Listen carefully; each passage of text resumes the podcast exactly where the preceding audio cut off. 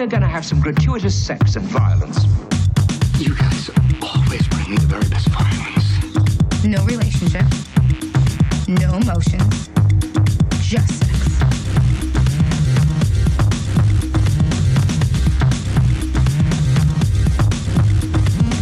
Hello, everybody, and welcome to another exciting episode of Gratuitous Sex and Violence, the show where we put together a weird amalgamation of life's bo- two most precious components part man, part machine, part sex, part violence, all schlock. Mm-hmm. Mm-hmm. Yes. yes, it will work. It will walk. My name is Orlando, and I'm joined by my co host, guest, and roommate, Ned. Say hi, Ned. What's happening? Are you ready to watch a m- great movie today?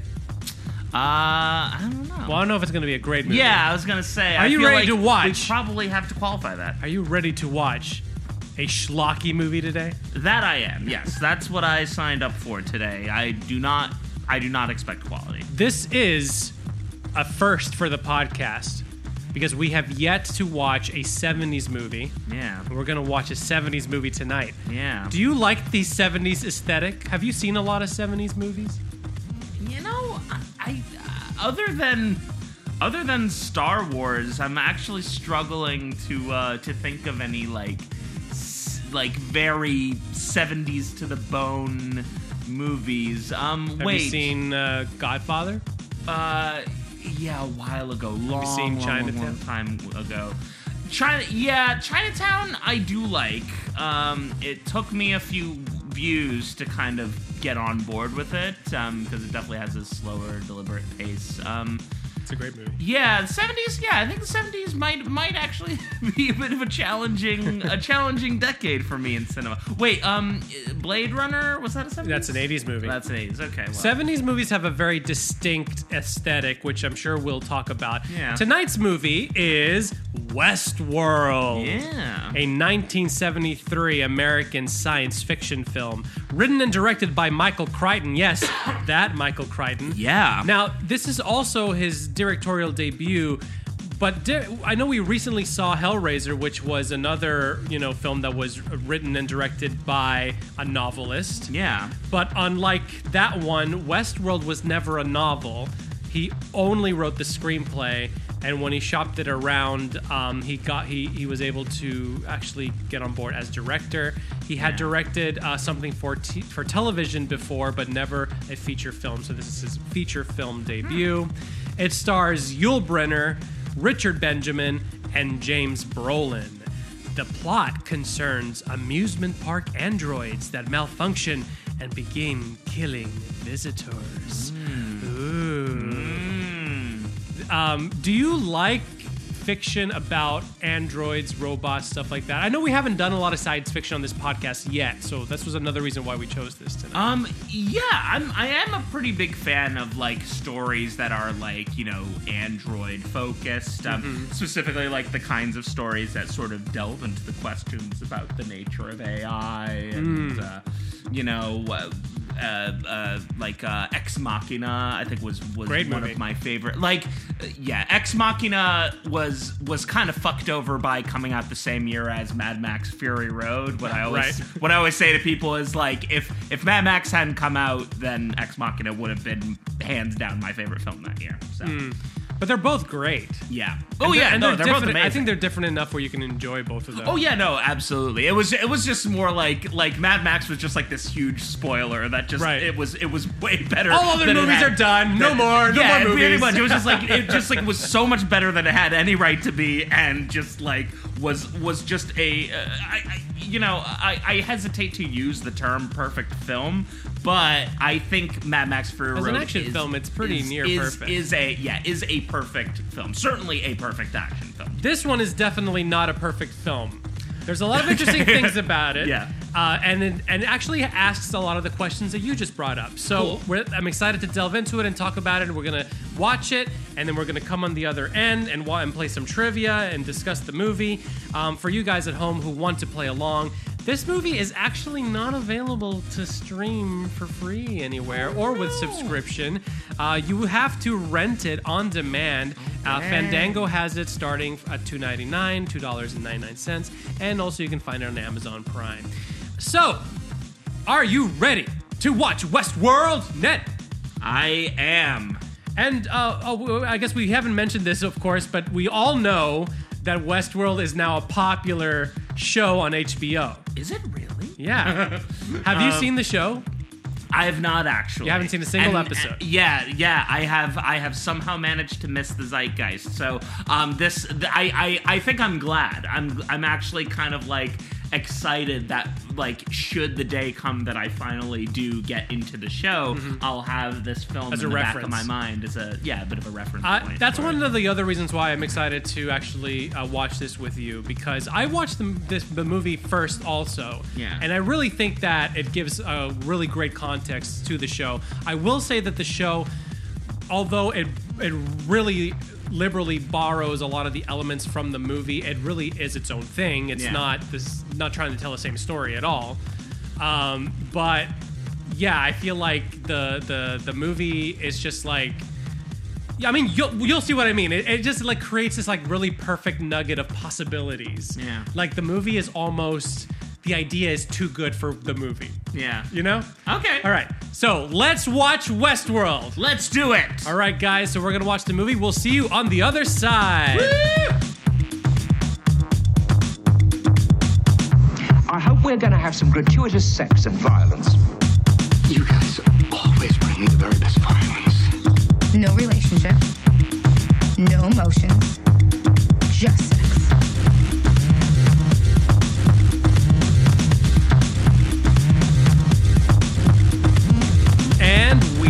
are back. Most certainly. We just saw Westworld. Yeah. Yeah, we certainly did. Uh, first reactions? Interesting. Yeah. like really interesting. Um, I, I think I really liked the world building that they did. They actually did quite a good job of sort of like giving us, you know, giving us like a, a, a pretty good view of like what this you know theme park is and sort of like you know a, a lot of detail going into like what's going on behind the scenes and as well as like what's going on with the guests as they're kind of you know getting acclimated to these consequence free environments and all that. Um and it seems to like set up some like like there's some real like I think the movie's first half is really strong with just kind of like how it's setting up the world and how it's kind of setting up the mm-hmm. core issue. And you know it it, it and and it kind of you know it hits its theme a little too on the nose as far as like the blaring announcements saying nothing will go wrong. Right. it's like of course something's gonna go wrong. And then like the and then when the shit like really goes south and they're obviously like hinting towards the fact that you know not all is as good as Right. it would as you'd think but then like when things definitively go south like about halfway maybe a little past the mm-hmm. halfway point The third act, definitely. yeah, ba- yeah, basically the third act, like sort of tail end of the second act into the third. It's like I don't know. It just like it, it's like the movie just sort of decided to stop communicating with the viewer. It felt mm-hmm. like it, it sort of. It, it was it was almost like the film the, the film just kind of vacated itself a little bit like the the sort of the third act of the film was very sparse there's no like Yeah. people it's like all Hardly the people are dialogue. just dead and there's no dialogue and there's no like there's no actual sort of like following up like on a textual level with Mm-hmm. like what's actually going on with our protagonists and it's like and and and it, it really kind of made that that ending sequence really drag out because like you know you you get a lot out of how the you know the two main characters that we're following through the park the one person who's been there at the park before and the other guy who's a newbie like you get a, John and Peter. John is the one who's been there longer. yeah, yeah, John and Peter. And like and so you're you're yeah you're like you're like getting a lot about them from like their interplay with one Right. another but then when john dies it's just like peter all, all peter is doing for the rest of the film is running Right. basically and nothing else I mean, And the first half of the movie little- is very funny. yeah and there's a lot of like interesting you know questions that are brought up i mean there's qu- interesting questions throughout the movie but the Yeah. set but the the the later part of the movie uh, when it's just peter and the gunslinger pursuing him it almost it's like it almost like wanted to become a horror movie at that point Yeah, yeah, and and and and it never, yeah, it never really goes back to any of those threads that it like starts to draw out in the beginning of the movie. It mm-hmm. just it just switches to this to this horror film dynamic instead, and and not necessarily a very good one at that. Like I think there was there was so much more tension just in the first time that Peter meets the gunslinger. Like Yeah. I remember actually like for that scene, I was actually like really stunned how like on the edge of my seat I was. Like that first moment that like John's like being like, "Yo, fucking kill him." and Yul Brynner sells it he's am- he's amazing Yeah. and and that's the only scene where he has dialogue really um I think yeah. Yeah, basically. Or uh, yeah, He yeah, delivers those he- lines very well, and he ha- and he he has Yeah. like the uh, the the mechanical movements down. Yeah, also. very much so. He reminded me a lot of um of uh the T1000 from uh, Terminator 2. Uh, there's a very, you know, just sort of that that, you know, machine relentless pursuit kind of thing going on, which was really cool. But yeah, there was just like so much more tension in that first moment that Peter meets him than in any of the third act chase. Like it's all pretty drawn out and and and there's just like no like like there's changes in scenery and there's changes in setting but like it's it pretty much is actually a pretty one note chase for Right. like the rest of the movie even though they literally go through all three parts of the park Yeah. there's just like no change in the dynamic and like there are one or two instances where peter kind of sets up an ambush and but yeah it doesn't really I think that's where you that. really get to see like a lot of the cracks of like a first time filmmaker. yeah Isn't Yeah. that because like the the it's like I said at the, at the top of the show the the idea is better than the movie. yeah Because I think like Michael Crichton's idea is really solid. He's obviously a great storyteller. Yeah. And I feel like in more capable hands, if you had actually, because like you said, the build up to the park coming up like apart and just everybody going crazy, all the all the robots, that is set up really well. Yeah. But but then it's like the execution of the payoff which is the horror of it. I'm not against it becoming a horror film. Yeah. I just feel like you needed a more capable filmmaker at that Yeah. point to really Yeah. make it work. Yeah, there, there, yeah. There's, there's a film that I want to talk about how this compares to, and I think we'll get there. Okay. probably. before we delve too deeply into the discussion let's play some westworld trivia Absolutely, absolutely. all right so are you ready you think you're confident for the westworld trivia Look, I, my confidence in trivia has been has been shaken many a time in recent episodes, so we'll just see how it goes. All right. So as always, these are going to be five questions plus right. a bonus. The questions go in order from least difficult to most difficult, and the grand prize is a bragging rights. Yeah. So here comes. We should probably have like a counter of some sort of how much bragging rights I'm actually just actually add up all the bragging rights. we'll go through all the episodes and figure it out, and then we'll Yes. we'll let you know.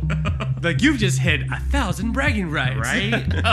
That'll be the day. right. Okay. Here comes question number one. All right. We're gonna start you nice and easy. Yes. What are the three themed worlds that compromise Delos?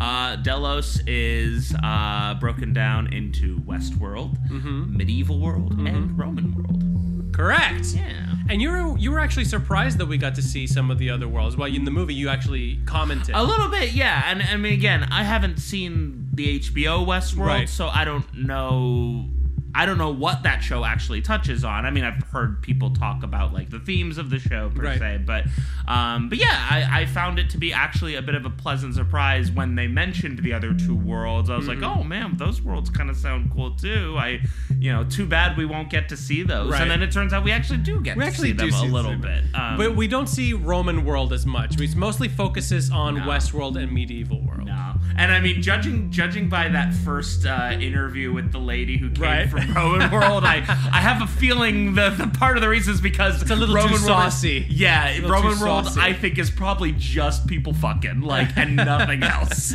Too much for the sensibilities of Yeah. 70s American audiences. yeah. All right, so you're doing great. That's question number one. Here comes question number two. All right. The chief supervisor compares the increase and spread of Android breakdowns to what? Uh, he compares it to a. I, I forget whether he uses the word pandemic, but definitely like a virus of some sort, like an illness, like an illness. Correct. Uh, Yeah. So he he actually uses the word. The terminology he uses is infectious disease. Oh, okay, infectious disease. But okay. um, but I'm gonna give it to you because it- uh, the virus, Yeah, is virus, the illness. pandemic. That's that's That exactly kind of what we're looking for. Yeah, yeah. And actually, it's really interesting because Westworld contains one of the earliest references to a computer virus, and it's also the first Oh. mention of the concept of computer virus in a film. oh, Uh, yeah, the analogy cool. is made by the chief supervisor in a staff meeting when he's talking about the spread of malfunctions. Um, yeah, it's super interesting stuff, uh, and it's almost like you know, they're, they're all, when you talk about like how lifelike can a machine be, or in this case, like AI, cyber, cyborgs, androids, whatever.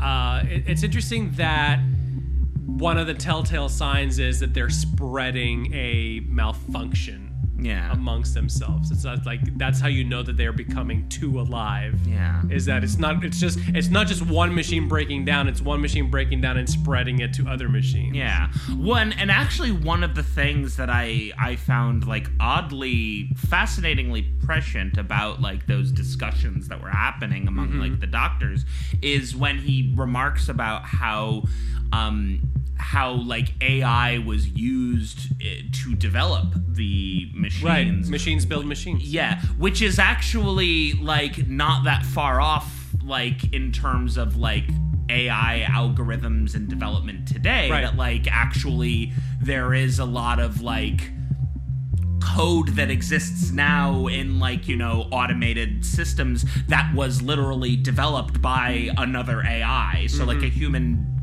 was actually so like human involvement in the development of this code is like actually hands off and it was mm-hmm. all done by by a machine. So it's it's it's actually really fascinating to like hear them already kind of talking Right. about that idea And, um, and Michael uh, Crichton's yeah. work, like Mi- Michael Crichton's work, is, has never been like the most scientifically accurate as far as, oh, obviously these situations are firmly in the realm of science fiction. Yeah. But you know, he he writes techno thrillers, and I feel like his work is always br- bringing in like those new advancements in technology Yeah. into it, and he really does take the time to do research and at least put in those concepts in in his film. And I think yeah, this his is spe- no yeah, his speculation, his his yeah, his sort of uh, his knack for speculation Mm-hmm. about like where where the future might lead is interesting. Right, Not necessarily not accurate or whatever, Yeah. but but yeah, definitely interesting.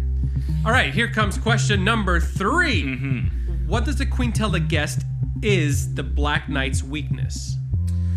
Uh, the Black Knight's weakness is that uh, he he doesn't see well out of his left eye, Yes. so he has to stay to his left, left side. The left side, in order to prevail. Uh, so, what did you think about that? That was like the first, I guess, major casualty of. It wasn't actually um, the the gunslinger killing uh, John. It was the Black Knight killing the the guest. in Yeah. That one. Uh, what did you think about that sequence? How that played out?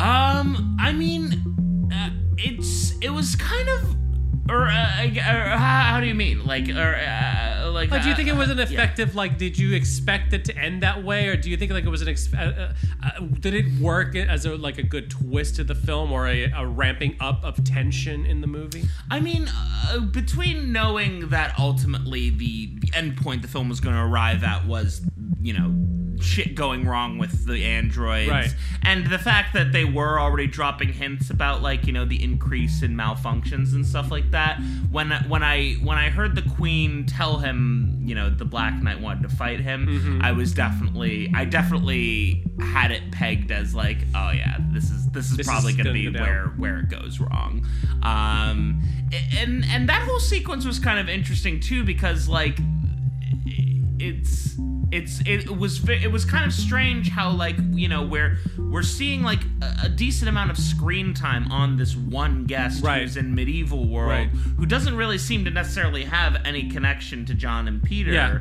Um yeah, again, I think yeah, this is one of those another example of just like kind of, you know, first, you know, first crack at directing, you know, storytelling issues that like it kind of it kind of spreads our focus a little bit that like we have this character who is not that well fleshed out and just kind of is like, you know, this this hokey middle-aged guy Right. who's, you know, Living having his fantasy. You know, yeah, living living his best you know problematic life um and uh and and then just kind of you know gets himself in this weird tangle with the black knight and ultimately dies Yeah. and and and yeah so so yeah i think like in the, in the hands of a of a more seasoned more capable filmmaker like there might have been a way to kind of you know give give those sequences the weight that they needed Right. to sort of build up that tension to the moment when things actually do go south Yeah, I agree with that.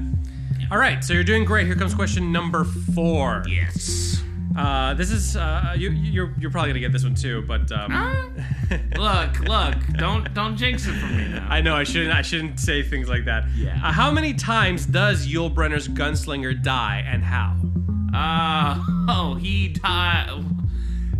Depends on how many uh, that counts in the last one, but uh, assuming assuming uh, death means goes back into the shop, is repaired, and then Right. goes out again. Right. Um, he dies three times in the film. He uh, the first time he is shot by uh, Peter in the saloon. Mm-hmm. Uh, the second time he is shot by Peter uh, in the hotel when he interrupts John. Mm-hmm. And then the third time he's, you know, gets acid thrown in his face and he's lit on fire and then falls off a really tall set of stairs. Yep. And sparks and shit. Yep, just burned to a crisp. Burnt, burnt thoroughly to a crisp. Um, Uh, yeah, that's yeah, correct. Three times, and you've described each of the three times perfectly. The uh, the first one is the the best instance though. That first showdown between him and Peter Yeah. is great. Yeah, really. Honestly, like I think, yeah, I think that scene was actually probably the high point of the film. Just like because you know they did a really good job of sort of like setting up the dynamic between Mm-hmm. the two of them, and just like how green and unsure of himself Right. uh, Peter is, and uh, and uh, so yeah, just like. Yeah, just like all those all those instances of just John like egging him Yeah. on, and then he fi- and then he finally and then he finally speaks up. I really yeah. wish that they had given Yul more dialogue because I love his delivery of those lines where he's like, "Get get him a bib" or "This boy needs his mama." You know the way he says it. yeah. it's very intimidating. He's a very intimidating person. Yeah, it was pretty great. Um, yeah, it was a really great sequence. All right, here comes the last question. Question number five. You are acing this quiz. Okay. All the trivia. This is not Famous- trivial at all famous- for you. Famous last words. Question but number five. This is the hardest question, but it's mentioned once at the very beginning of the movie. Oh God. How much is the price of Westworld? Oh. oh. Uh, it's a thousand dollars a day. Oh, you They got mentioned it twice. They actually mentioned it twice. oh, do they? At least twice, I think. Probably, Yeah, probably. yeah there's like a, Probably a couple of times. Oh yeah, uh, yeah, because Peter is like, oh, I spent a thousand dollars a day Right. for this, and you know, John very rightly is like, fuck off, like, Yeah. just go back to Chicago, you dumbass. What do you want It's a wholly me? immersive Wild West experience. What the fuck do you want? Thousand dollars a day to kill Yeah. robots. Actually, like even even a park hopper at Disney World isn't a thousand today, right? no, it's not. Yeah. Uh, I mean, I Like got. not even close. I don't know. I purchased. I was there earlier this year. Yeah. And I purchased a three day park hopper pass. Yeah. And it was four hundred and fifty dollars, and that was including for three days. And that was including the max pass Yeah. feature, so I could. So there you go. Even even inflation, even like taking into account Disneyland ain't got shit on Westworld. Yeah, Westworld really fucking expensive. Um, so yeah, clearly for the Uber In the rich. show, it's like way more than that. In the show, it's like maybe like ten thousand dollars a day. God, yeah. Um, oh God, yeah. And I remember there was like that great scene in uh, Jurassic Park where they're speculating on like what the price could be, Right. How they could easily charge whatever they want for the park, and Yeah. John Hammond's like, "Fuck off, Yeah, lawyers." I mean, come on, dinosaurs. What? Who wouldn't? I w- if I could go somewhere and see real life dinosaurs, I would save up like forty thousand dollars to see dinosaurs. Hopefully, in this Yeah. case, I wouldn't get eaten. But Yeah, yeah, that's the thing. It's like, look, we've had how many movies now where it, it, you know, not one movie where it goes right. So, right. Yeah. All right, so here comes the bonuses. You don't need these, but let's do No, it. I've I have firmly earned my bragging, bragging rights, rights. by the by the sweat of my brow. But The bonuses are really easy too, especially because you've already picked up on this a little bit. Okay. But the, the movie really does show its legacy uh, or wear its legacy on its sleeve. Yeah. And this goes back to, again to that I, that concept of the idea is stronger than the movie itself. This movie is still highly regarded because the idea is so strong, you know? And uh, here here comes the bonus. It's a two-part bonus. Okay, cool. Part number one. Which other Michael Crichton story features malfunctioning theme park attractions? Uh, that would be Jurassic Park, the Correct. novel written by Michael Crichton and was Novel written. subsequently directed in a film adaptation by Steven Spielberg. By Steven Spielberg. And we were talking about how this movie would fare in more capable hands. Basically, Westworld is Jurassic Park 1.5. Yeah, I'm actually yeah, that's a thing. Like, yeah, it really is like a proof of concept of the whole thing. And and I do and and I think probably as we dive deeper um and talk about like the issues of this movie, I think probably Jurassic Park will end up being Right. a point of comparison Correct. for me a lot. Yeah. Um, so yeah. That's correct. And and so Steven Spielberg got to direct the more capable version. Ooh, yeah. God, it's so good. I, I, I, God, this, this is a bad episode for me because, like, twice we're going to talk about perfect films, and Jurassic Park, I do think, is an example of Uh, a perfect. I wouldn't go that far. It's No? a really good movie. Oh, that's fine. That's a fine. really That's fine. good movie. That's fine. That's just me. That's just me talking. That's not like It is a definitive classic. or anything like that. It is but, pretty uh, good. But yeah. All right, so here comes the second part of the bonus. All right. because like i said so the legacy of this movie is is felt throughout all of cinema and there's another big sci-fi franchise that's really heavily influenced by this film especially the first of the of the uh, entries so the other question is which other sci-fi film franchise features a relentless half man half machine chasing down a human Uh, Terminator. correct There we the go. terminator Man. Yeah, you, Yeah. you mentioned that while we were watching it. Yeah, yeah. Talk about the T1000. Yeah.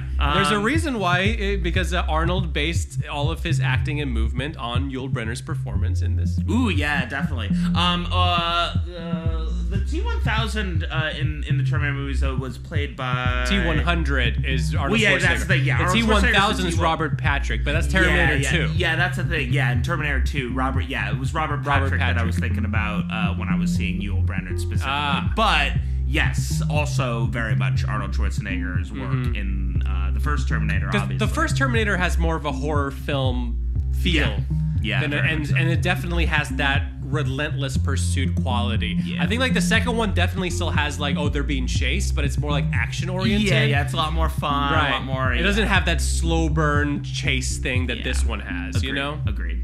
Yeah. Uh, and ano- another movie that really uh, you can feel the influence of this was actually the first Halloween. Uh, director John Carpenter based the indestructible nature of his killer Michael Myers on Yul Brynner's character in this film as well. Wow. Yeah. Good lord. Yikes. This movie. Yeah, this movie. This movie went places. Right. Like yeah. I'm proud. It, it didn't. It Like, didn't go places on its own, but No, it but- inspired a lot. That's really fucking cool. Yeah. Yeah. So let's talk a little bit more about this movie. Now, Michael Crichton actually became inspired to write this film after a trip to Disneyland.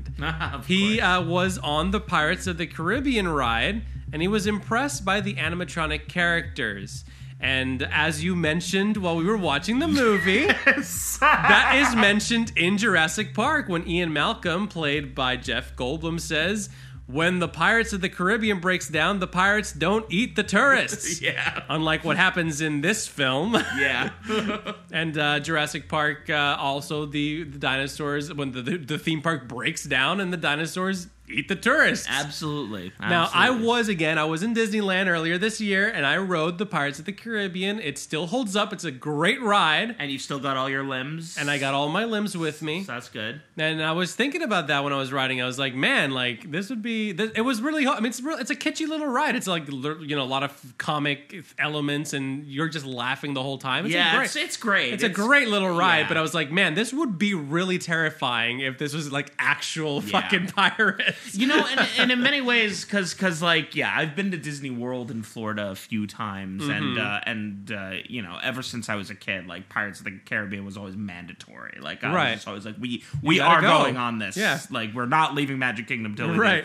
And uh, and obviously, just because of how popular the ride is, you know, usually the wait is like you know you're like standing in line for you know hours sometimes sometimes. Mhm. and um, so uh, in many ways like you know because the ride is so short in comparison to the wait just like uh, as you're working your way through the kind of like you know the, the different fortresses and dungeons before you get to the boats um, all that stuff just like the the you know the like the sense of the air and the Mm-hmm. sound effects and the sounds of people singing off in the background it's like it all just like it all contributes to like that sense of atmosphere The atmosphere And is great. yeah yeah Especially like the the way the music is used. I think I, we're we're we're talking about the ride now, guys. Deal with it. yeah we are like look let's be real guys the like the way that the music is used, like where you're you're in the caverns at first, um, and I know that the, the two rides are, are are fundamentally like they're this fundamentally the same, but they're um, arranged differently. I know Yeah. that. So, but I'm talking about the Disneyland experience now. Oh, yeah. uh, you're you're you go through this bayou area next to like a restaurant, and there's like a guy like an animatronic playing the banjo who play, and he's playing like plucking like the pirates theme Yeah. on the banjo and it's all really like creepy and quiet and just like preparing you for like it gives you like this sense of like oh shit like something's gonna happen and and then when you go into the caverns and you like faintly hear the pirates singing and the more you come into like the, the big like bigger scenes with the action and all that where the singing is more prominent it really is a seamless experience Yeah. you know and um that's it's, it's kind of crazy how like these movies uh bringing it back to the world of Westworld and Jurassic Park, Yeah. the creators in the movies, like very that's the way that they're looking at it too. They're they're looking at the rides as how do we create a seamless experience for the guest. Yeah, absolutely. Well, and, and that and that definitely has a lot to do with like the the design philosophy of, of the Disney parks. Mm-hmm. Right. Is that it, it it it is it is very much designed from a sort of an immersive filmmaking Right. perspective. Yeah, the idea it's of theater, like how yeah. how do you get how do you get the guests into the middle of a Right, story? right. Um. So uh, so yeah. That's yeah, why it's called so- Imagineering. uh, Imagineering indeed. Um, thus endeth hopefully our ongoing endorsement of the Disney parks. But uh, Go to Disney and ride go to the Disney Pirates Park. of the Caribbean. yeah, don't go watch movies. Go fucking to Disney World. Uh, now, um, both Richard Benjamin and James Brolin were cast less than 48 hours before filming began in this movie. In Well- fact, in fact, the movie had a budget of one million dollars, which is really it, this was made in 1973, but that's still pretty low budget for a science fiction movie. And it was the budget was kicked up to one. Uh, 1.25 million dollars. They added 250 thousand dollars because they hired Richard Benjamin and James Brolin, and that was part of their fee. So they upped the budget. Wow. And, oh, and uh, Richard Benjamin was uh, was Peter. was Peter. Okay, cool. And James Brolin, of course, is Josh Brolin's dad. He also went on to marry Barbra Streisand. Yeah. He's Barbra Streisand's husband. He is. You guys. That's that's true. That- these are true. Better known as. Better known as yes. Um, so so yeah, so they they came into the the filming like you know right before the filming started. Um, they both seem to have a lot of fun in the movie. Richard Benjamin later said that he loved making this movie because he said he said, and I quote, "It probably was the only way I was ever going to get into a western, and certainly into a sci-fi western. So you get to do stuff that's like you're 12 years old. All the reasons you went to movies in the fir- first place. You're you're out there firing a six shooter, riding a horse, being chased by a gunman, and all that. It's the best. No, man. Look, yeah, you you gotta love what you do. Yeah. absolutely. Uh, how do you think? So we, we talked a little bit about Peter, but not not too much in depth, like how of them as actors in their roles. What did you think about about uh, uh, about Richard Benjamin and James Brolin? Um, I mean, uh, they their dynamic actually kind of worked. Um, I was I was a little put off at the beginning by like how overeager Peter's character was, and his buddy was just so like not even having it, just like looking out the window and being Right. like, "Oh, I'm not been gonna- here before." I've been here before. I'm not gonna listen to that stupid tutorial. No, get out of here."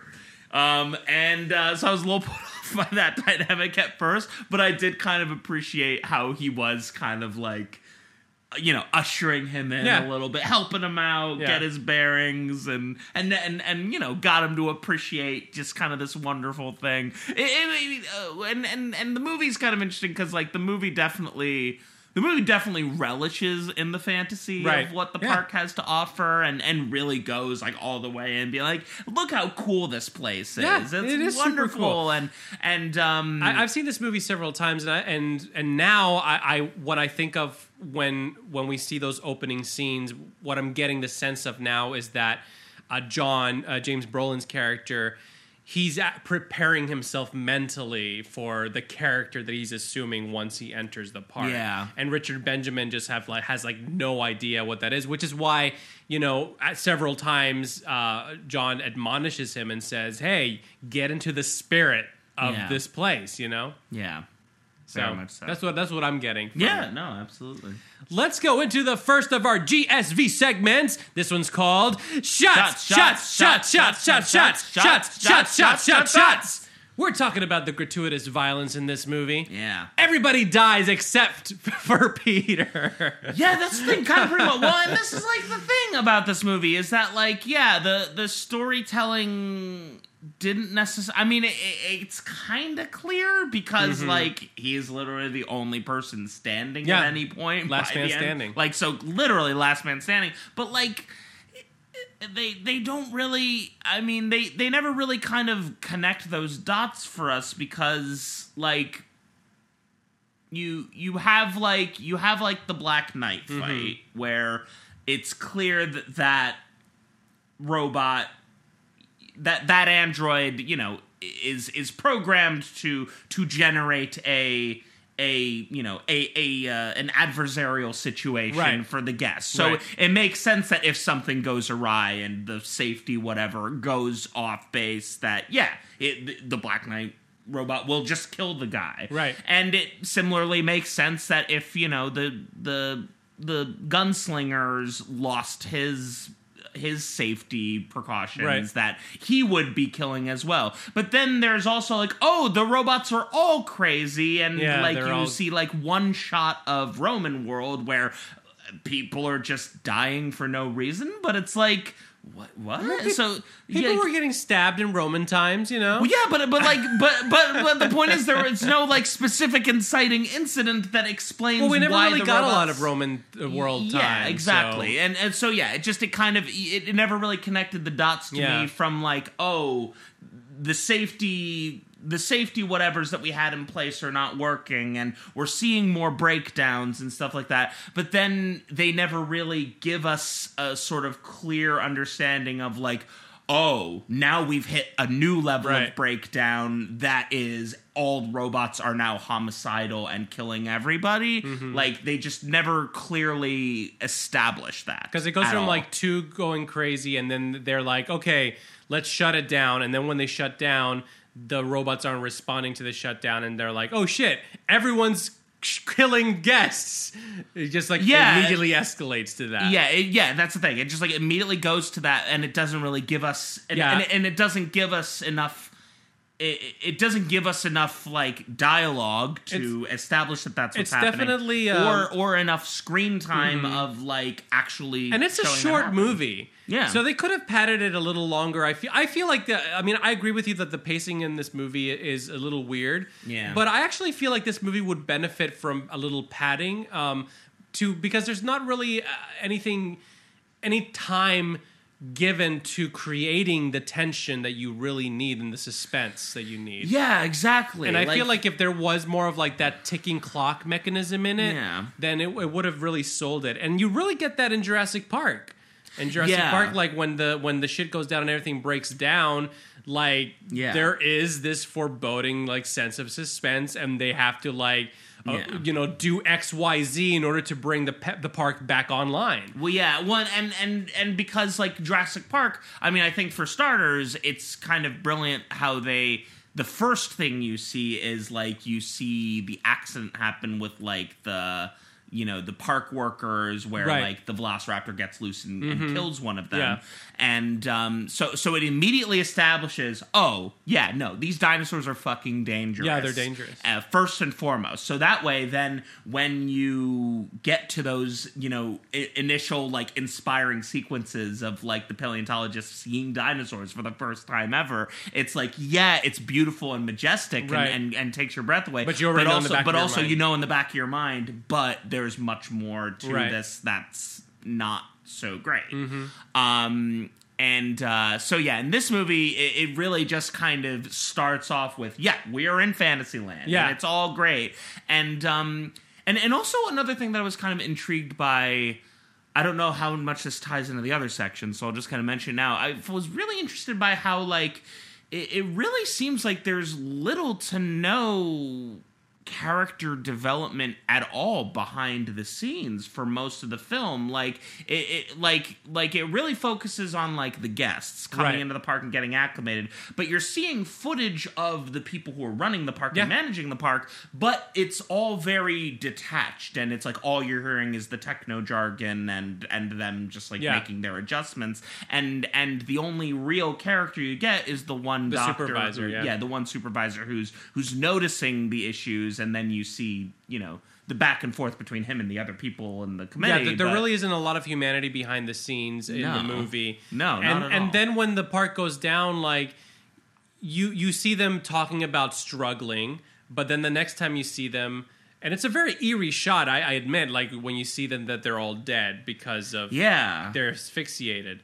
But you don't really like get to see like any of like the struggling to survive. It's, yeah, and it's you know? just well, and, and again, this is another thing where it's like, well, okay, we know that the park has a massive staff outside of just the people in that one control room. Where There's like like all those you know repair doctors and uh, you know all the cleanup crews Mm-hmm. and stuff like that. So so like yeah, really like everybody fucking vanishes Yeah. like two thirds into the movie, and Right. and and we're not really given a good reason why. Like even if the robots do go crazy and kill all the guests, like yeah, so so yeah, I think a, a lot of that stuff does kind of start to fall off the rails around the time the park falls off the rails Right. too. Like the the movie, and and and it's weird because I think you know it could be a bit of meta brilliance that like the movie just kind of then seems to spin its wheels like the robots are Mm-hmm. Right. doing, and then it just kind of pewters out and dies without much ado. That's one thing that's a big difference in the show and the HBO show, which again I know that you haven't seen, but um, hopefully you'll see it after this movie, so that Yeah. so then now we so we can compare it at some point. Yeah, I'm definitely but, intrigued. But uh, the the the show does a really good job of of giving equal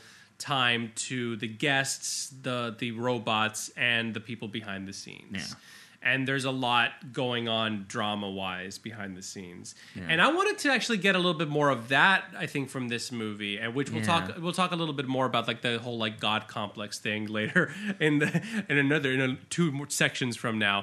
But uh, what are some other like uh, moments of violence or death in this that that are especially memorable to you?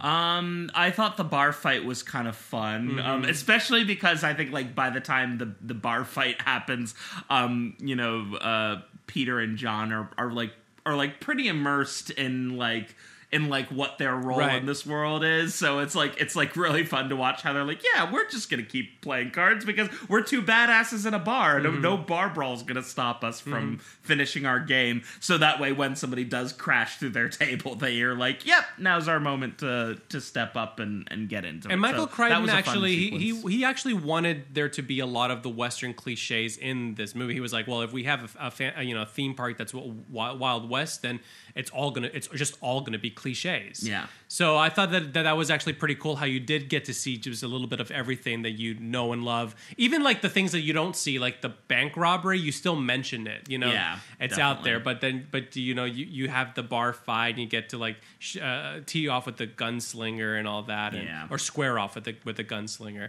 And yeah, I think the bar fight was pretty cool. Um, uh, and also like uh, when he broke out of prison, that of the jail, that was pretty cool too. Yeah, that was a fun out. little Mm-hmm. sequence. Like, oh yeah, they're they're doing it. They're they're they're teamwork. You know. And well- then, then of course, there was the uh, rattlesnake attack, which is like the first big.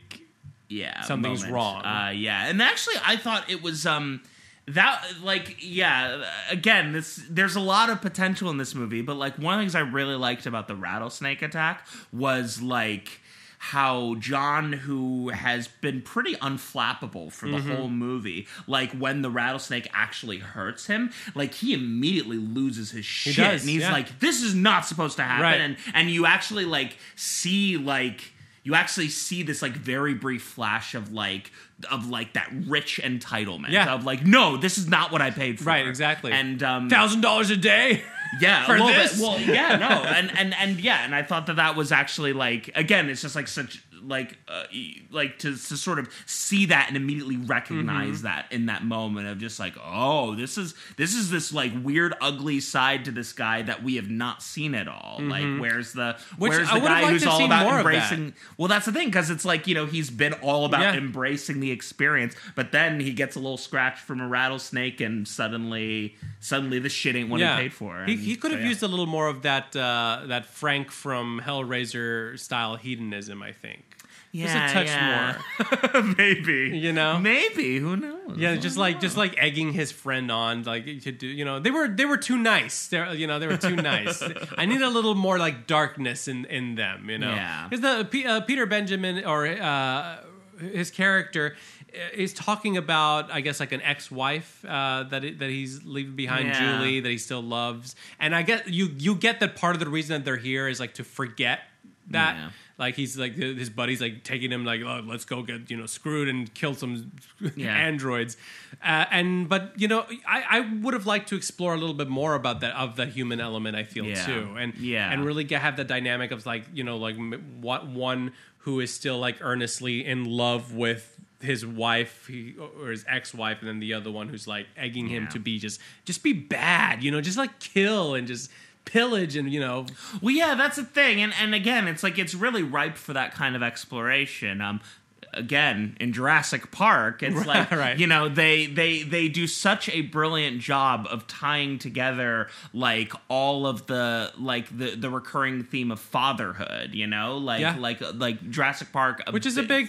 through line throw Spielberg yeah, it's a big Spielberg thing, but um, but Jurassic Park I think does like one it, it does one of the better jobs of like Mm-hmm. uh, of of really making that uh, like a, a core theme of the film and makes like how the characters you know face up to the various breakdowns they're going through sort of circle back to that Right. to that theme and Yeah. Mm-hmm. all that. So yeah, absolutely. When uh, when taking shooting lessons for his role, Richard Benjamin trained with a revolver that had intermittent unloaded chambers, so that he would not get used to anticipating the shots. That's uh, why in the movie he doesn't blink when he shoots. Oh, Yeah. interesting. That is pretty cool. I, I I I guess like if you expect the shot, you would like blink because you're like, oh, it's going to, it's going to be really loud and kick back. Interesting. yeah, but Interesting. But you know, a real man doesn't blink when he shoots. Yeah, exactly. Uh, another interesting piece of trivia: uh, the gunslinger's appearance is based on Chris Adams, who was also played by uh, Yul Brynner in the movie The Magnificent Seven, which was an earlier western based on Akira Kurosawa's film The Seven Samurai. Um, the two characters' costumes are nearly identical. Um, Now, Yul Brynner agreed to play the role of the gunslinger for only $75,000, which was not a lot of money even in 1973 for an actor. And he did so because he was having money trouble at the time. Really? Yeah. Wow. Kind of sad. That's fascinating. Uh, in the scene where Richard Benjamin splashes the gunslinger in the face with acid, and then all the smoke comes out, and you see the foaming in the face. That was actually one of the cooler, I think, effects of the film. Yeah, that yeah that that sequence was pretty cool. Mm-hmm. Um, yeah, that that combined with the lighting him on fire thing. Mm-hmm. Um, yeah. Now, Brynner's face was covered with an oil-based makeup that was mixed with ground-up Alka-Seltzer. That's how they got the splash of water to produce a fizzing effect. Yeah. Very nice. So, any other I uh, moments of violence that stand out in this movie? Uh, no, I'm, I'm trying to think. Um, yeah, I mean, it's interesting. Actually, there, there was a fair bit packed in there. Now that you think about it, um, Yeah, I mean, everybody dies. yeah. I mean, yeah, everybody fucking dies. Um, actually, it was uh the the, the second showdown between Peter and and the gunslinger actually Out the cool, window. too. Yeah, Mhm. when he blasts him out the window. and- Yeah. and, yeah, by that moment, I, I love the way he said, "Was he bothering you? He's not going to trouble you anymore." Won't bother you again. He's like a badass. Yeah, it was really funny, but like kind of cute too. Yeah. Like, oh, you're such a you're such a fucking goober. Like, god damn it. turning the tables a little bit. a little bit. Well, just a little bit. Let's go into our next segment. This one's called Boob Tube. We're talking about the gratuitous sex in Westworld. It's a PG movie. So It it's is PG fairly movie. tame. Yeah. But there is some sex in it. Yeah, yeah, no. I mean, they're they're not shy about you know. They're they're not shy about you know the fact that uh, you know the guests must be able to uh, you know enjoy and enjoy all of the elements of their of their visit, including those Bordello. ones. Yeah, The brothel, I guess. Or bordello or brothel? What would be appropriate for a Wild West? well, uh, well, uh, Both.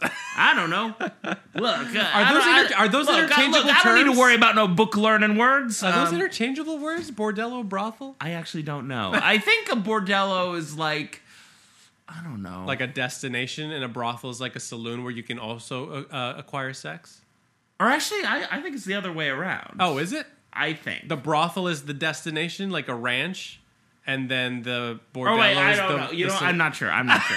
I'm making all Dear this up. listeners, Dear listeners, if you know us. the difference between a bordello know. and a brothel, We don't know any of shout out to us on Help- Twitter at help GSV us. Pod. Let us know who is right, who is wrong. Well, I mean, we both don't know, so Yeah. Um. So so I I I have to start with again mentioning the woman who like gets interviewed at the very beginning. I thought you were going to say the woman from Jurassic Park. Okay, the woman from who no, was no, no, interviewed. no. Yes, Uh, I I, I might have mentioned uh, to her before we started Yes, recording, yes. but um, just like how funny that was. That um, like you know, obviously the interviews, like interviewing all the people, like, oh, what world did you come from? Uh, what was it like there? And and for her, it was just like, oh, I just came from Roman world, Yeah. and she just had this glow on her face, just like all those handsome men. It was Right. wonderful, and I was just like, oh. easy oh, Lord, access you- with those togas. you yeah, exactly. Good lord. Um, yeah, she she she had herself a good time clearly um, with the hunks of Rome world. What did you think about that beginning? Uh, just a little side note here. Do you think that that served the movie well to set it up like a, I guess it was like a quasi like commercial. Yeah, type like kind of an ad or something. Um, I think it, it makes sense. It makes sense to kind of do it like that. Again, like clearly the the tack the movie's going for is like we want to sell you on the idea of the park so that like when it goes wrong, you have a, a it's a big shock. Like, oh no, it's so perfect, and they've thought of everything, except they clearly haven't thought of everything. Right. Um, so Nothing uh, can go wrong. yeah, but but yeah, they were re- yeah they were pretty they were pretty on the nose with just how how perfect it all is, and and and also like how on the nose they were with like that very first guy that interviews where he says he killed a bunch of people. He's like, well, I I don't think they were people. I think they were androids, but like you know, obviously they're. It's like yeah, it's it's it's it's very like they they they were not shy about like, oh yeah, it's clearly a murky thing, Right, Um, right. But then again, they don't ever actually really explore it that much either, and they don't. don't. Yeah, they don't really ever go that much deeper into. because I, I think like uh, um, they like whenever they're at the uh, bordello slash brothel, whatever you Yeah. want to call it. Whenever they're at the place of loose women, um, Peter does, does seem to have like misgivings with uh, indulging in the pleasures of the flesh. Yeah. But then after his encounter with the the lovely lady, um, he he says this place is really cool. You know. yeah, yeah, yeah. They're yeah, they really yeah. We're we're really laying it on thick with with his little afterglow Mm-hmm. there. Um, I mean, so which which I think again, like I think it, it, it could have made for a good character moment because obviously, as Yeah. you, as you pointed out, he was you know Getting he- over his yeah, he was getting over a relationship and and uh, so yeah, I think that that could have been a good a good you know opportunity for you know just diving a little more Yeah, into just absolutely. how he is he's kind of you know he's kind of you know re- re- get, getting back in touch with his manhood in a, uh, Right. in a way Yeah. like you, you Very you- much you- so. yeah you have room to kind of explore that. I, mean, wish again, that that had been better established. yeah yeah i think definitely um yeah there yeah just Because- again there's so much potential Because even even his um, squaring off with the gunslinger could be seen as him gain, regaining his manhood, but it was Yeah. never framed that way. yeah But it could totally if you if you had done that, it would have been more compelling. Yeah. and then like the battle at the end, you know, would have been like him battling his own misgivings. Yeah. you know, his own la- uh, sense of emasculation. Well, and yeah, especially because I think you know of the fact that he's um, that he's always depending on John. That Right. John's kind of like you know guiding him through Yeah. Mm-hmm. this thing, but then he really is like on his own, and and he has to survive on his own. Yeah. And so yeah, I think it's just like yeah, there's there's so much potential here. There is. and and um and and the framework is is there. Mm-hmm. So it's like yeah, there's there's a good structure in place, and um. And, and really solid world building, and then they And just a lot kind of- a lot of didn't- that- and then they just didn't take it that last mile. A lot of that is definitely expanded in the show again. Um, so I want to talk about like the female characters in this film, which are they're not a lot of uh, female characters, and and really, so we have not like. re- uh, really not any. Like now that I think about it, I mean, like, they are they do exist, but they're not main characters. Yeah. So that we have like the the ladies of the night, and then we have Daphne. Daphne is the only one that's given like a little bit of agency because she rebels against the idea of being a sex robot. They even mention it that she's a sex model. Yeah. And she's refusing seduction. Yeah. So she's the only one who's given. I mean, again, we don't really know anything about her. She's not really established in any way. But uh, No, not really. Yeah, I mean that's the thing. Like and and yeah, and and it's interesting because they they they write off that moment of resistance just as quickly of like, oh, Yeah. that's a glitch. That shouldn't be Right. happening. Let's get her out of there. And I mean, she's it. a cyborg. Yeah, they're not made So- for. They're not made to refuse. Yes. Um. Yeah. That. Yeah. And again, I don't know if we're if we're already starting to kind of touch into the next section, but like yeah, let's go into it because this kind of ties into that. So the next segment is. Uh, that's problematic. and and yeah like i think it's it's interesting because I uh, from from what I've heard, you know, what from what I what I picked up near the water cooler when Uh-huh. it comes to Westworld, the show Uh-huh. is like that um, is that the show really does go into like you know into those questions of agency and Yeah. the fact that like you know the the androids really are subjected to all kinds of violence both Right. like physical violence and sexual Yeah. violence and and all that stuff as well and that the show really really does actually like reckon with that stuff whereas like in this like It's just barely touched. yeah upon. it's like barely touched but the upon. idea is there. yeah the idea is there which which i guess in a way there's already maybe you know a, a bit of credit that can be given to it but also it's i think that in it it doesn't necessarily i don't know like it just it it you know it, ultimately it, it boils down to i think like just a um like a you know a, a, a, brief moment of physical comedy Right. really and then That's what it ends up being. and and then just like you know not much more than that especially be, like my imagination like i actually kind of got worried like when he first when when the guest first meets daphne Yeah. and you have like him saying oh hi there and Right. then and then it cuts away for a second i was like oh that's like that was a little ominous just the way What's it cut away from that Yeah. um and then and then they cut back to his bedroom where he makes his advance and she slaps him and leaves and so it's like okay so they they they went you know they did go in a, a safer direction for that and and then yeah like it's just a conversation between scientists about oh well she, she's supposed to be she's supposed to be having sex. That's what's supposed to be happening. So let's get it let's let's do the diagnostic. And and that's it. So so yeah i think uh, the, yeah the, like the fact that they raised it um but didn't really go much further like it's it's it's clear that at the end of the day like yeah if if if that's as far as they went with it and and certainly they don't even really touch on just like how the androids are able to reckon with their own mortality. It- yeah, it, re- it, re- it really leaves a lot of that potential Unanswered exploration questions. on the table, I think. Another uh, way that it explores, I guess the, the issue is of like AI ethics or ethics in robotics. Yeah. Um, but um, another way that it explores it, and it, and in a, I guess like I won't, I don't want to say undercooked, but yeah, like halfway formed way is in the gunslinger character because the gunslinger character.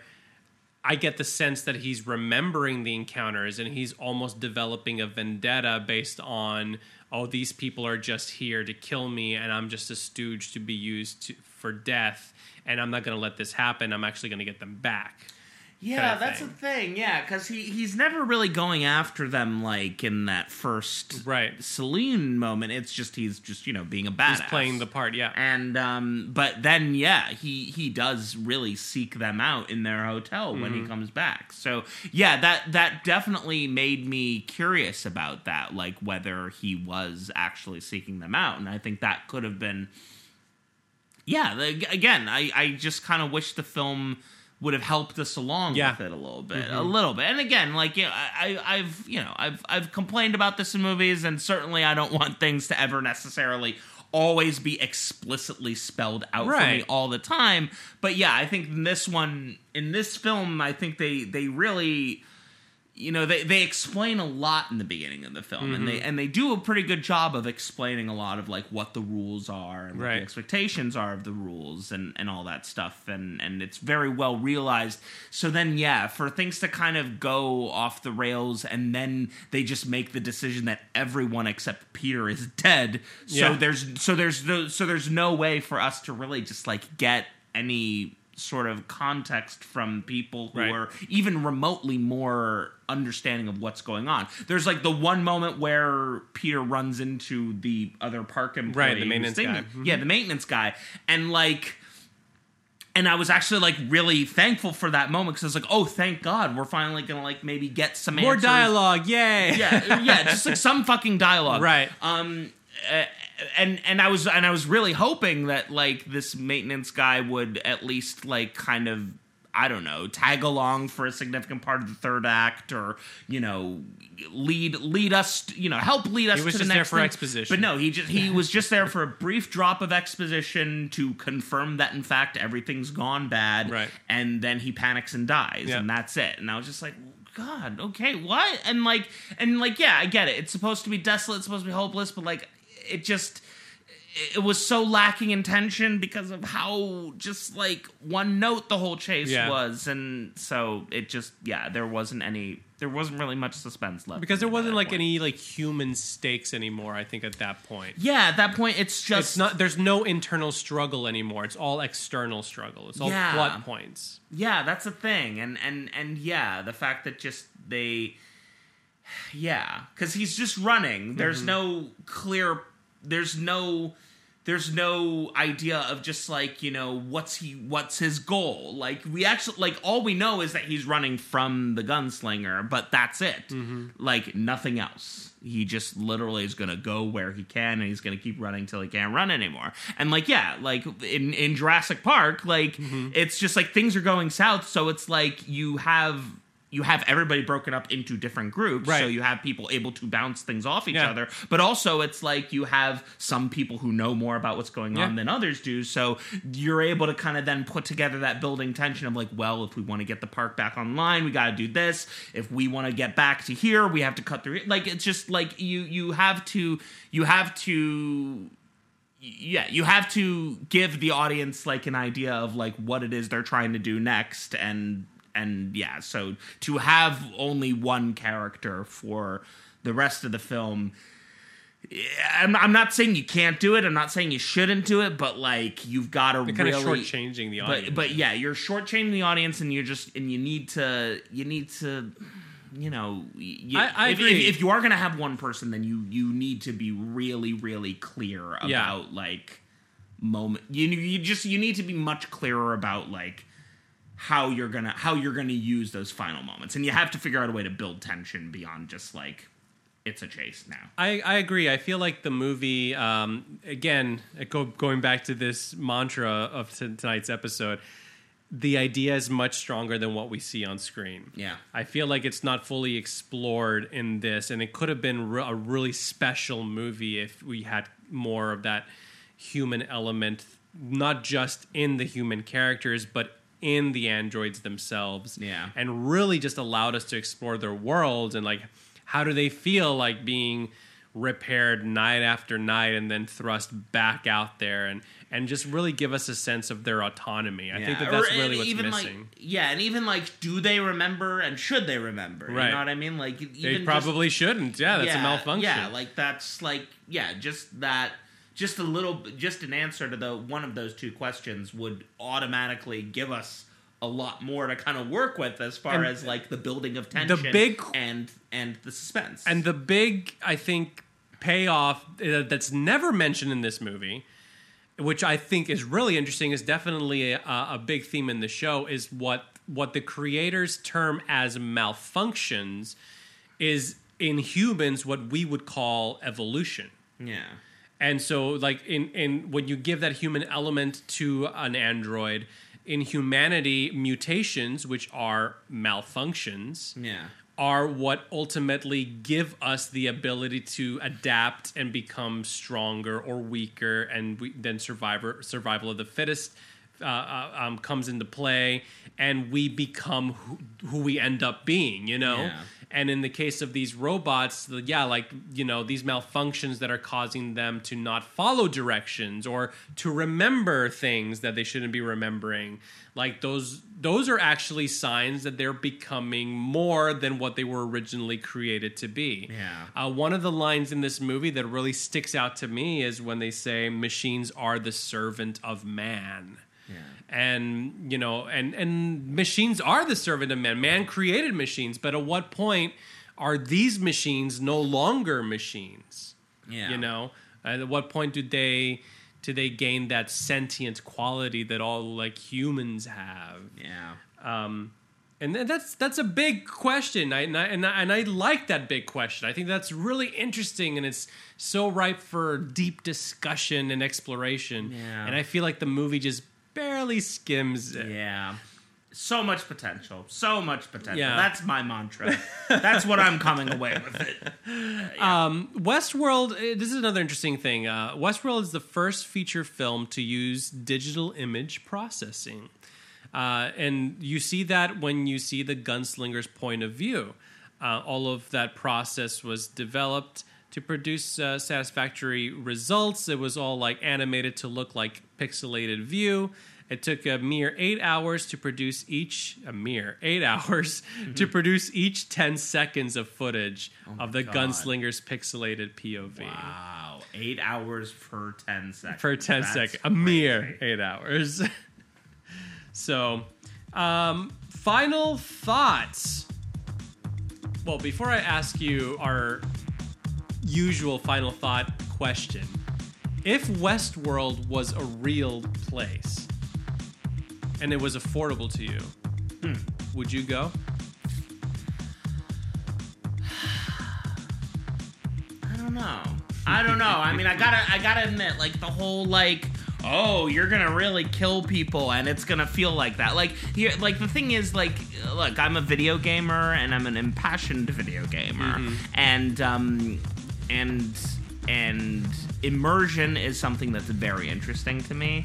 Um, games that do immersion well fascinate me, and as we discussed for a fair amount on this podcast, you know, immersive experiences altogether fascinate me, like Disney Sleep No World and, and all that, and and Sleep No More, the the show in New York, and so uh, so yeah, I think there there is there is an appeal there. Um, you know, the fact that it's like, oh, it's very violent too, and all that stuff uh, might might make me think twice a little bit. Certainly, certainly, I would ask a lot of questions about the safety. Especially the first time, right? yeah, yeah. Certainly, I'd be asking a lot of questions about the safety precautions. I think if you if you if you go to the place more than once, I feel like you would eventually just like become desensitized to it. You know?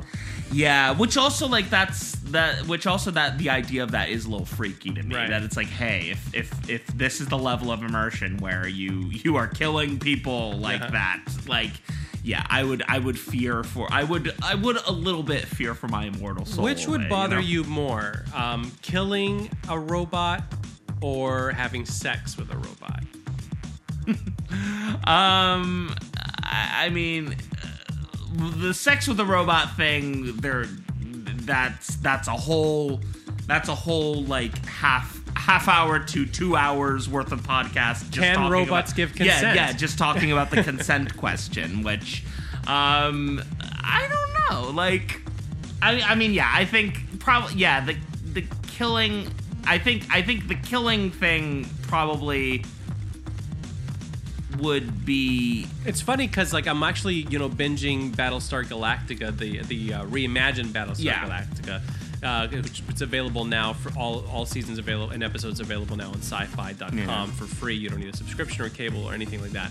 Um, so I'm watching it, and it's really interesting how many of these questions actually pop up on that as well with Yeah. the Cylons, and you know, especially when we first uh, get to the uh, the second Battlestar, the Pegasus, and they have a six that they captured who that their the whole purpose of, of keeping her chained up is just to continuously assault her, torture her, Yeah. abuse her, rape her, you know, all do all these nasty things and all vile things to her. Yeah. But they don't see it as a problem because it's a machine, yeah you know? And and that's like it is is a crime that like this is like the a bigger question too. Is like is a crime based on who the victim is or based on the intent of the perpetrator? yeah You know. well yeah i guess that's kind of the thing so like yeah when when you pose that question to me of like what would bother me more like having sex with a robot or killing a robot like part of it is like you know i wouldn't necessarily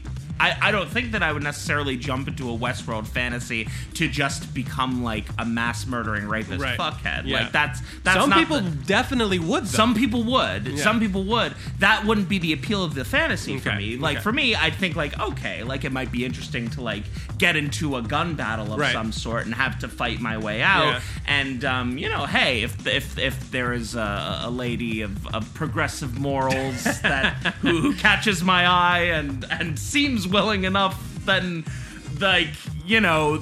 That's you know that's one thing. Again, and if you, know, save her life yes, to exactly. the victor, the something- spoils. like a little bit, a little bit like that. Um, though obviously with no sense of obligation. But you know, like you see, this is the thing. Now you got ah, you see, it's it's the implication. ah, that's problematic. That's problematic. So, um, so yeah, I think, yeah, I, I think, yeah, I think for me, like, yeah, the. The, the appeal of the fantasy is is like the wholesale immersion, But that's And- that's and- that's and- the question. That's the big question. Because I, I kind of agree with you. I feel like it would be cool to be in this situation like that. Like I, if I had the money to go and be in another, it doesn't matter what realm I'm in. It could be pirate world for all. It could be Pirates of the Caribbean world for all that matter. You absolutely. know, that would be a lot of fun. But there are things inherent to these worlds if they're actually taking the time to make them believable, you know, and genuine. There are things inherent to these time periods and these worlds that I, I guess problematic is like too tr- even too tried of a word for it. It's just like things that were just like horrendous. horrendous. Exactly. Yeah. Well, also, well, also, I think a, a big part of a big part of this question, though, too, does have to deal with the question of um, uh, of the agency of the the park guests in a way too, Right. because it's like on the one hand, yes, they're like crafting a world that's you know historically accurate, but also it's meant to completely cater to the guests Yeah. in all ways possible. So like, you know, if if if we were to be you know transported to like you know the medieval era per se like just just wholesale like like not like to a park for us or anything like just there like it, it is it is just as likely that violence may be visited upon us as that we may visit violence upon others because and probably well deserved. I mean, it- at that point, yeah. Well, and, and and so and so I yeah, like so I think that's that's part of what makes this whole park fantasy thing so tricky to reckon with is that the idea is that the guest must the guest must be given absolute agency Yeah. to do what they want and and so they are able to do so at the expense of yeah the yeah to, and androids. to and to the detriment of the androids so I, that's I think that that question is also apparent Yeah. in Jurassic Park. I don't like those dinosaurs didn't ask to be brought back into this Yeah. world. Those they were created. They're actually not dinosaurs because they're genetically like manipulated by the scientists from frog DNA and a little bit of dinosaur DNA. They're wholesale gen- genetic creations of man. Yeah. And then, as Ian Malcolm points out, like these animals, they're they're wild things. They don't want to follow schedules or like smile for photo ops. They want to hunt. They want to kill. Like they want to Yeah. they want to live through evolution. Like you know, they had their shot, and and nature decided that they're Yeah. no more. And now you're bringing them back in, like. Whatever consequences come about from that, like that's on you. Yeah. And if it's the same with this, I feel like if, if and we're kind of trending that way. I don't know if we're ever going to get to a point where you know we get past the uncanny valley and we actually create AI like the way that we fantasize in these in these scenarios. But we're definitely you know creating. We're on our way. We, we have sex dolls out there, and and we are. They're becoming more realistic. At what point are they going to be like robotic sex dolls, and how realistic are they going to be? And, and it's like we reap what we sow, you know, at, Yeah. at the expense of like creating lasting human relationships with each other and learning how to communicate and learning how to like get consent. We're creating like these artificial things that allow you to like get by without needing to put in the work to be human. Yeah. And if and, and every time that you suppress like part of you that's like, oh, this is a little bit of humanity, you suppress that. You're just bringing that animal mentality back, and and you're just gonna gearing yourself up to do horrendous things. Yeah. And whatever happens to you negatively at that point, like that's you pretty much asked for that, mm-hmm. you know. Yeah. And so I feel like the the question again of like the morality, the ethics, it's it's such an interesting like thing to think about and I, I don't even know how i would react in that situation like i don't know like if i if i were presented with like a robot sex doll would i have sex with it that's a question that'll probably haunt me tonight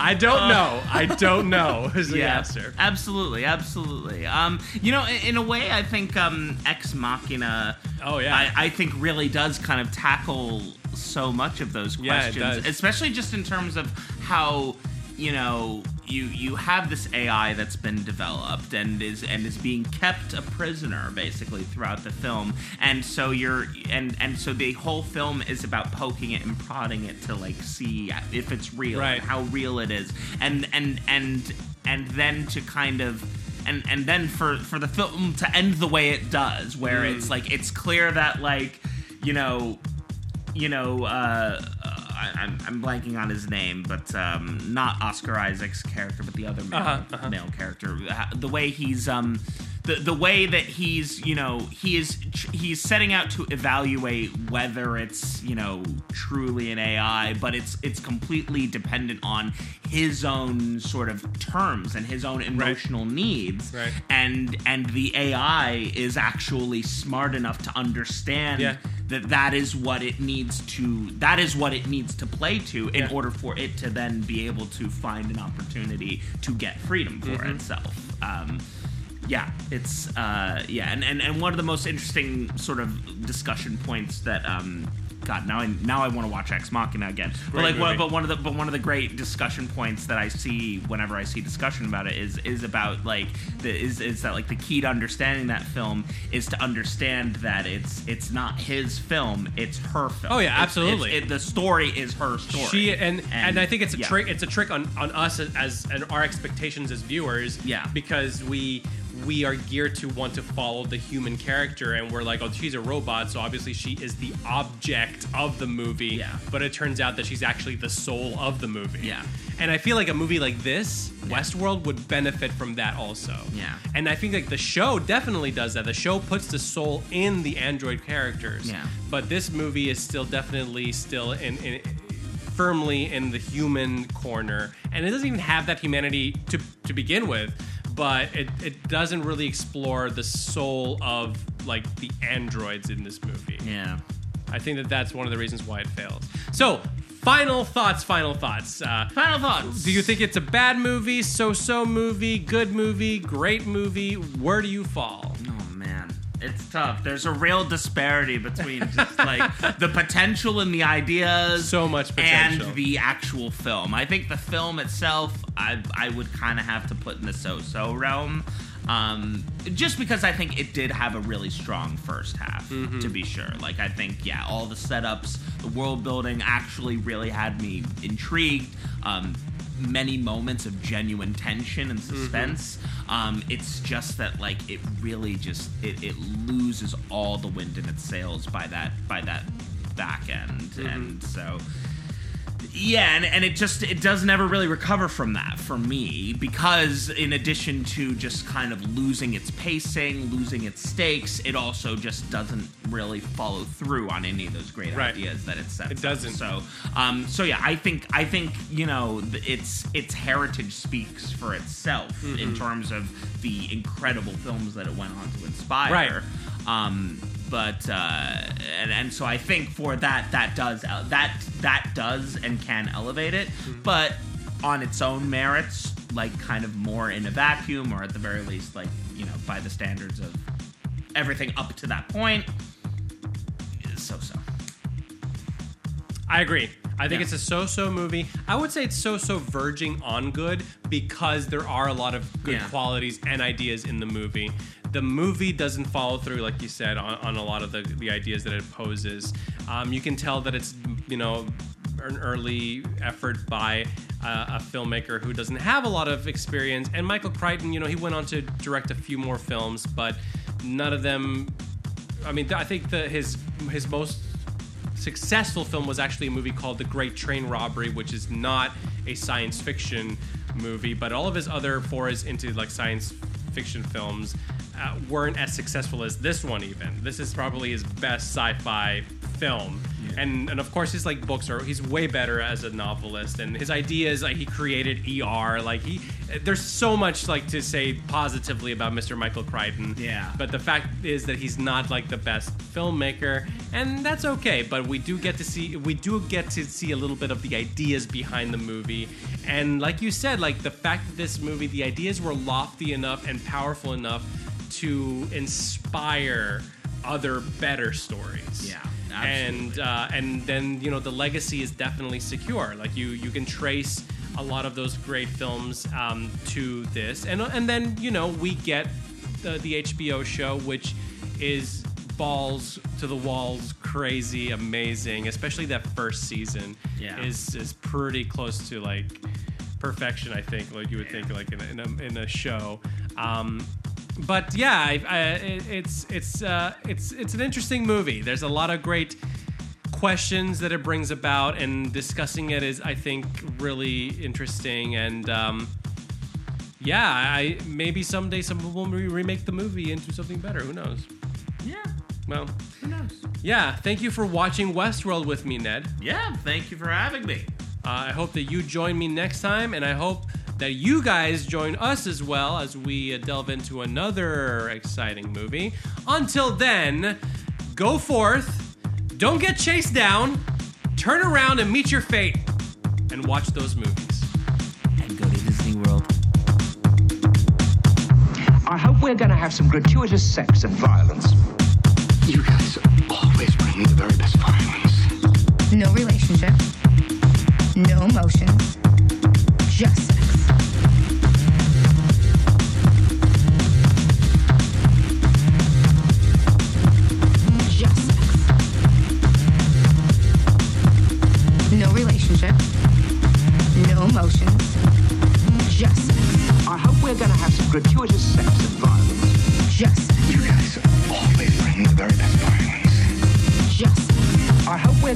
gratuitous sex